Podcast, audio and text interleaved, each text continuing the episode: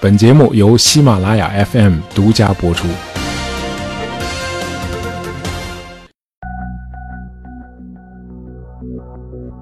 那几个精致的木箱子，一个个都很沉啊，因为里边装着总数达一百八十万美元的现金。呃，携带这笔巨款旅行的是一个不到四十岁的沙特阿拉伯人，他叫阿赫迈德·巴迪布。啊，这个巴蒂布属于那种矮胖体型啊，身材不高，但是精力充沛，讲起话来侃侃而谈啊，笑话段子张口就来。这天，这个巴蒂布搭乘的是沙特航空公司的航班啊，他在巴基斯坦的卡拉奇国际机场降落了。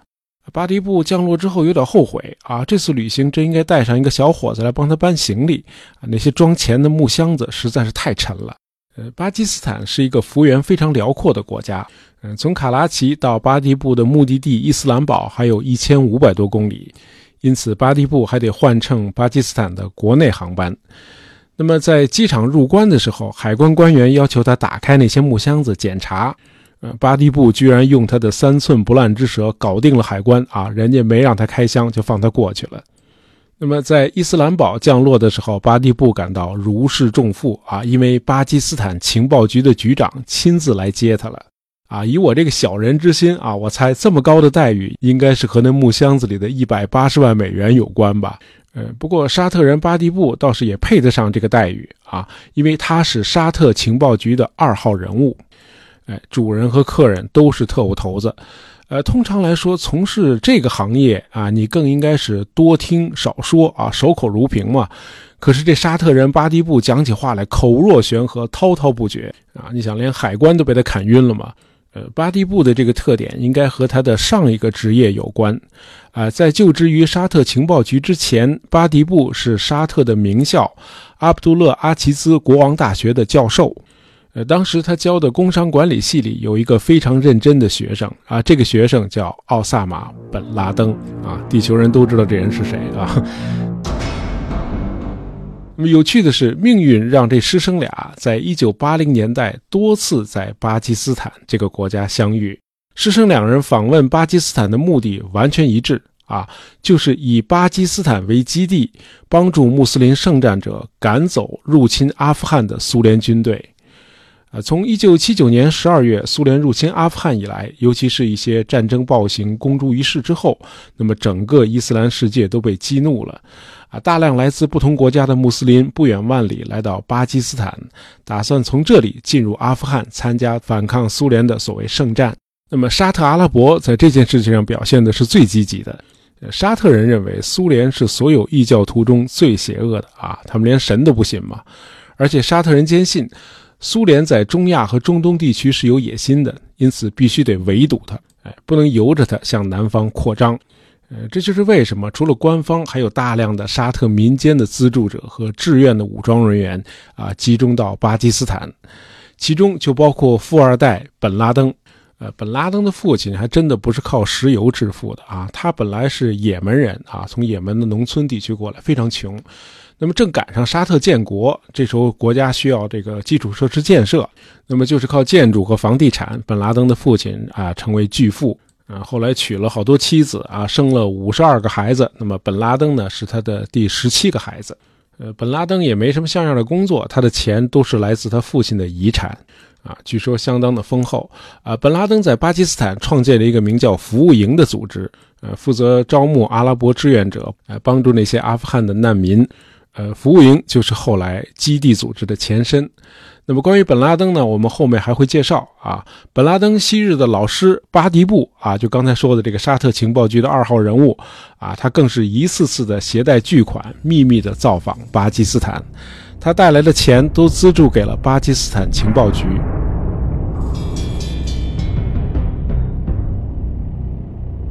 说起来，巴基斯坦情报局一直是这出大戏的主角。啊，我们简单介绍一下背景啊。一九七九年有两件大事刺激了巴基斯坦啊，一是年初在伊朗爆发的伊斯兰革命，啊，巴基斯坦的群众受到这场革命的感染，啊，反美情绪异常的高涨。那么这年十一月二十一日啊，群情激愤的巴基斯坦民众效法伊朗人啊，围攻了美国大使馆，造成了四人死亡。那么一个月之后，苏联入侵了巴基斯坦的邻国阿富汗，群众又把怒火转向了苏联。巴基斯坦本来就对苏联有戒心啊，尤其是一九六零年代以后啊，苏联和印度越走越近，甚至苏印之间还加强了军事合作。那么作为印度的宿敌，巴基斯坦当然是很不爽了啊。如果说以前还只是警觉，那么这会儿更是把苏联视作洪水猛兽。苏联入侵阿富汗之后，大量的阿富汗难民流入巴基斯坦境内。巴基斯坦呢，就在边境地区建立了一系列的营地。这些营地对外称是宗教学校，而真实的情况是，巴基斯坦情报局在这儿把一些体能比较好的难民训练成抵抗战士啊，就是所谓的圣战者。哎，这些人将被派到阿富汗境内去与苏军作战。那么，很多从世界各地赶来参战的穆斯林也都在这里接受培训。呃，训练营地由沙特出钱，呃，巴基斯坦情报局提供教官。有趣的是，美国虽然在幕后推波助澜，但是巴基斯坦却不让美国中央情报局的人员与阿富汗圣战者直接接触，训练营地也不让美国人进。呃，当时的巴基斯坦总统齐亚哈克很担心美国直接卷入会使巴基斯坦也成为战场，甚至会引发第三次世界大战。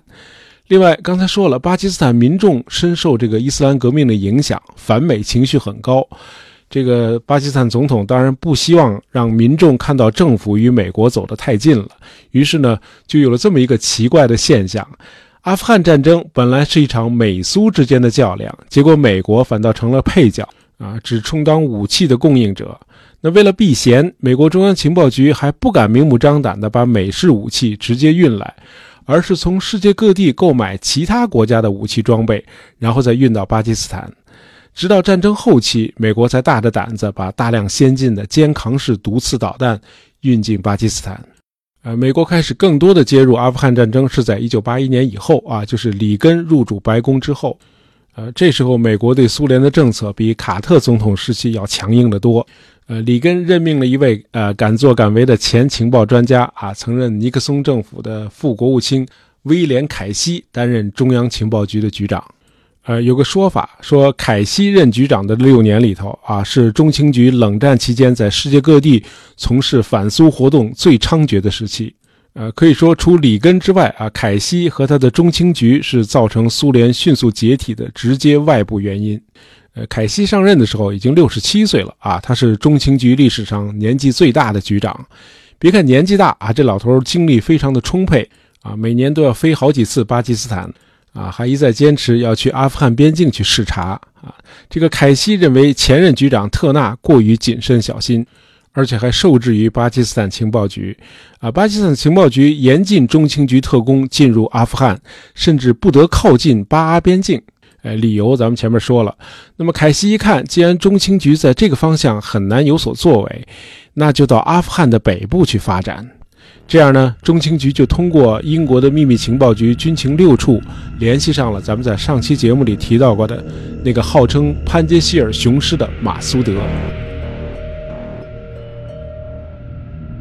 中情局被马苏德在潘杰希尔山谷取得的一系列辉煌的战绩给惊着了啊！于是决定把更多的资源拨给马苏德的游击队。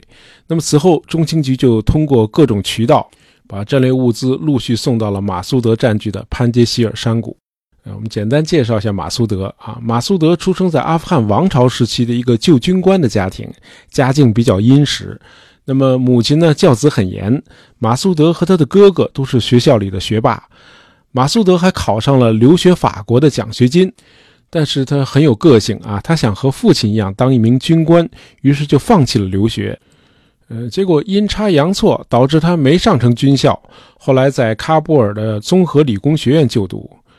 呃，这个时候阿富汗的大学生们已经泾渭分明地分成了两大阵营。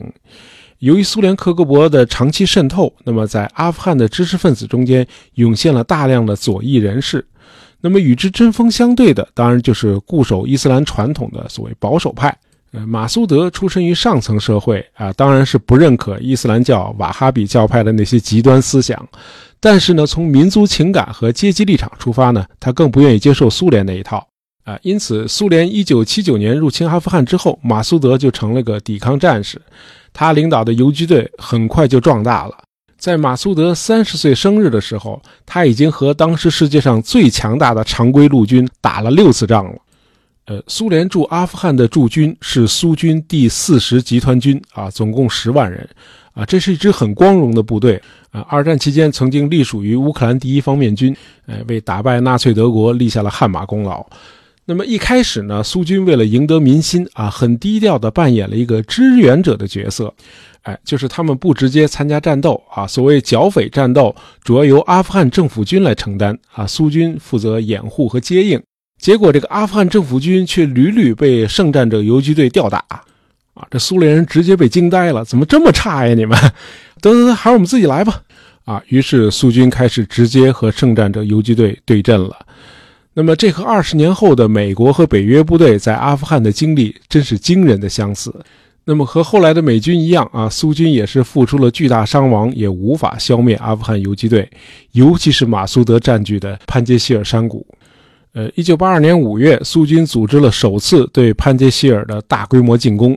参战部队有一万两千人，有三百二十辆装甲车、一百多架直升机和二十六架战斗轰炸机配合。嗯，苏军逐步推进，并且在山谷中投送了四千多伞兵。呃，苏军虽然在山谷里建立了一些固定的哨所，但是打来打去，这个山口仍然掌握在游击队的手里。啊，苏军随时会遭到打击啊，最后不得不撤退。呃，马苏德说，他认真学习了毛泽东的游击战理论啊，敌进我退，敌驻我扰，敌疲我打，敌退我追啊，活学活用毛泽东思想，导致苏军六次进攻潘杰希尔山谷，结果每次都是死伤惨重啊，劳而无功，最后只好撤退。苏联实在没辙了，呃，最后苏军第四十集团军居然和马苏德达成了一个口头的君子协定。就是苏军不再进攻潘杰希尔山谷，而马苏德呢也给苏联一点面子啊，允许阿富汗政府军在山口建立一个小型的基地。那么双方呢相安无事，老死不相往来啊，这个在战争史上也是比较少见的。那么当然，阿富汗抵抗苏军的绝不仅仅是马苏德这一支啊，但他毫无疑问是最成功的一支游击力量。那么一晃到了1986年，苏军入侵阿富汗已经六年多了。他们实在是不想继续再填这个无底洞了。那么说到这儿，我们正好可以回答一位听友提出的问题啊。这位听友叫 Happy 加啊，他的问题是：为什么美国用了二十年时间啊，历经四届总统，在阿富汗花费了两万亿啊？为什么美国要这么做？呃，我相信有不少听友都会问这个问题。其实今天的美国和当初的苏联面临的问题是一样的。一开始你的目标是非常有限的。因此，你的投入也是很有限的。呃，二零零一年，美国的目标是为了复仇，因为本拉登制造了九幺幺恐怖袭击。那么，美国在阿富汗的目标就是消灭本拉登的基地组织。那么，这个战略目标是很有限的。啊，苏联也一样。一九七九年，啊，苏联是为了捍卫在阿富汗的革命成果，不让这个国家倒向西方或者出现伊斯兰极端化。甚至一百多年以前的英国目标也是很有限的啊，是为了在阿富汗建立一个缓冲区，以防止沙俄南下危及到印度的安全啊。大家知道，当时的英帝国对印度是非常重视的。好，那么这些帝国开始的目标虽然有限，但是他们在应对危机的时候，却很难避免诱发出更多的新的危机，于是他们就只能服从惯性啊，不断的增加投入去应对那些新产生的危机。呃，这有点像核裂变的链式反应。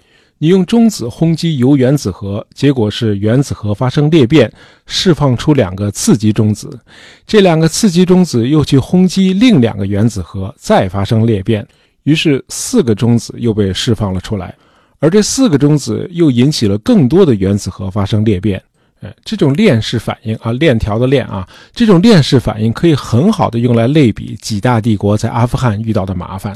嗯，比如苏联，苏联一开始的目标很有限啊，就是针对阿明政府。结果入侵阿富汗之后，苏联发现这个国家的各派势力全都成了你的敌人啊，无论是伊斯兰教的极端派，还是温和派，还是各地的部落首领，再加上外部的敌对势力和他们训练出来的圣战者，大伙儿都仇恨外国占领军，都仇视与伊斯兰教格格不入的意识形态。那苏联为了应对这么多的敌人，他就只好继续增加驻军，从一开始的一万多人，到后来把整个第四十集团军全都派驻到阿富汗啊，十万大军嘛。那么大量的装备和后勤物资也得跟上，同时为了赢得当地的民心，还得边打边建设啊，这都是钱呀！啊，这和后来的美军是何其的相似啊！终于就像今天的美国一样啊，到了一九八六年，苏联人受不了了。呃，这种只有投入没有产出的买卖实在是太不划算了，于是苏联人就想撤军了。那么走之前呢，得扶植一个政治强人上台，让他来掌控阿富汗的局势。这个政治强人就是纳吉布拉。哎，这个纳吉布拉取代了卡尔迈勒，当上了阿富汗人民民主党总书记。巧的是，这个纳吉布拉和马苏德竟然是发小啊！据说两个人在喀布尔是在同一个街区长大的。那么两个人后来走上了不同的道路啊，这跟那个追风筝的人还不太一样啊，因为那俩孩子是主仆关系嘛。那么一九八八年四月，阿富汗的纳吉布拉政权与巴基斯坦签订了由苏美两国予以保证的解决阿富汗问题的日内瓦协议，啊，可见这个巴基斯坦在阿富汗战争中扮演了一个多么重要的角色。那么五月十五日，阿富汗和苏联发表了联合声明。那么根据日内瓦协议，苏军开始撤离阿富汗，撤军将在九个月内完成。那么到了一九八九年二月十五日，苏军如期完成了撤军。那么从一九七九年战争开始，巴基斯坦情报局前前后后一共训练了十万名阿富汗圣战者反政府武装。很不幸的是，这些人后来彼此倾轧，形成了各路军阀。那么苏军撤走之后，圣战者开始向阿富汗政府军发动进攻。到了一九九一年年初，阿富汗政府仅仅能够控制全国百分之十的地区了。那么在莫斯科啊，苏联党内只有克留奇科夫和谢瓦尔德纳泽这两个人主张继续援助阿富汗的纳吉布拉政权。不幸的是，克留奇科夫在1991年819事件失败之后被捕。而谢瓦尔德纳泽也在1990年5月辞去了苏联外长的职务，这样在苏联领导层里已经没有人愿意力挺纳吉布拉政权了。呃，到了1991年年末，美苏经过了多次谈判，一致同意从1992年1月1日起停止向阿富汗各派提供武器。那么，苏联解体之后，叶利钦的俄罗斯联邦更不愿意援助纳吉布拉政府了。叶利钦认为，阿富汗的纳吉布拉政权是苏联留下的遗物，不是俄罗斯的。呃，这时候真应了那句话，叫“墙倒众人推”。阿富汗执政党内部也发生了分裂，那么党内反对纳吉布拉的势力急剧扩大啊，甚至有不少人开始与各路圣战者取得了联系。于是，圣战者加强了进攻。啊，对喀布尔形成了南北夹击之势。那么，到了一九九二年四月，纳吉布拉不得不辞职。阿富汗的政权由一个由政府高官组成的联合委员会接管。呃，联合委员会邀请马苏德的部队率先进入喀布尔。呃，这时候纳吉布拉已经向联合国申请避难啊，他躲进了联合国驻喀布尔的办事处。他在那儿一待就是四年。呃，不幸的是，阿富汗内战呃并没有随着纳吉布拉政权的垮台而结束。那么，圣战者武装内部派别林立，而且互相敌视啊。在失去了共同的敌人之后，他们内部的矛盾骤然上升。纳吉布拉倒台之后才一周啊，昔日参加抗苏圣战的各派穆斯林武装为了争权夺利开始内讧啊。先是阿富汗伊斯兰党武装首领西克马蒂亚尔在首都喀布尔发动叛乱。虽然马苏德很快的把叛乱就打败了，但是其他各派也纷纷起事，阿富汗又陷入了旷日持久的军阀混战。那么，在一九九二到一九九六这四年里头，阿富汗各方诸侯啊，你方唱罢我登场啊，他们只顾自相火并，当然就无人理会躲在联合国办事处里的纳吉布拉了。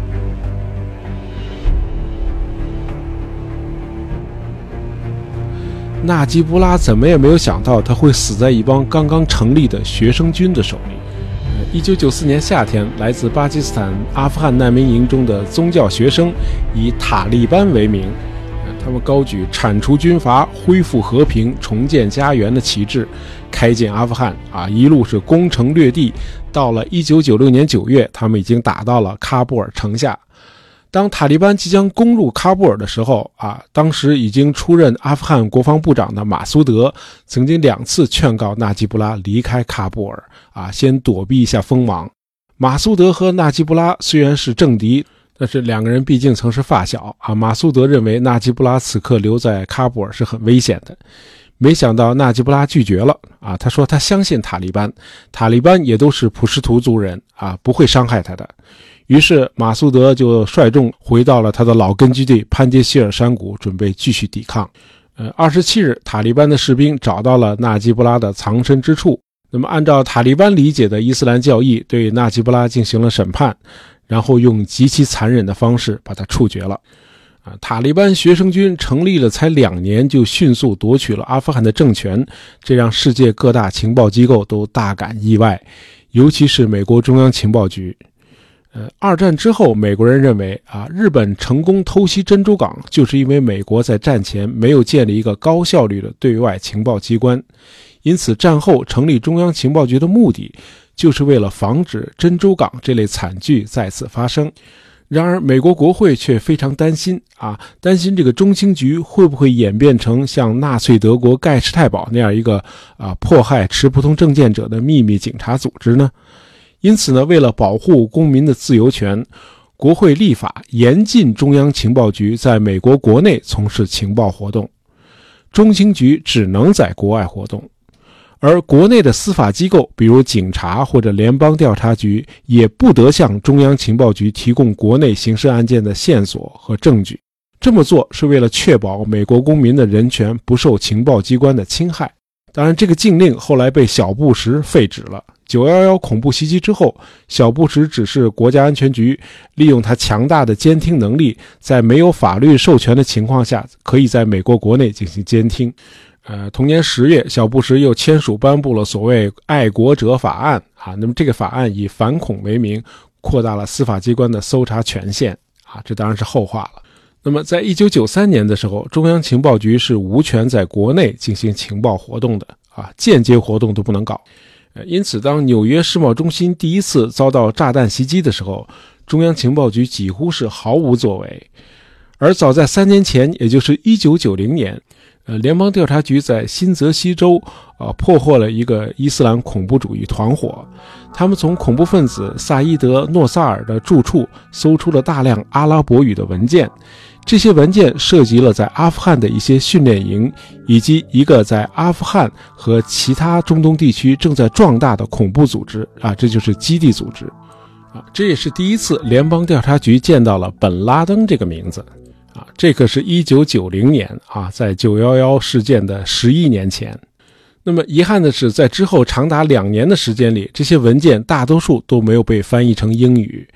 那么受到法律的限制，联邦调查局也没敢把这些至关重要的文件转给中央情报局。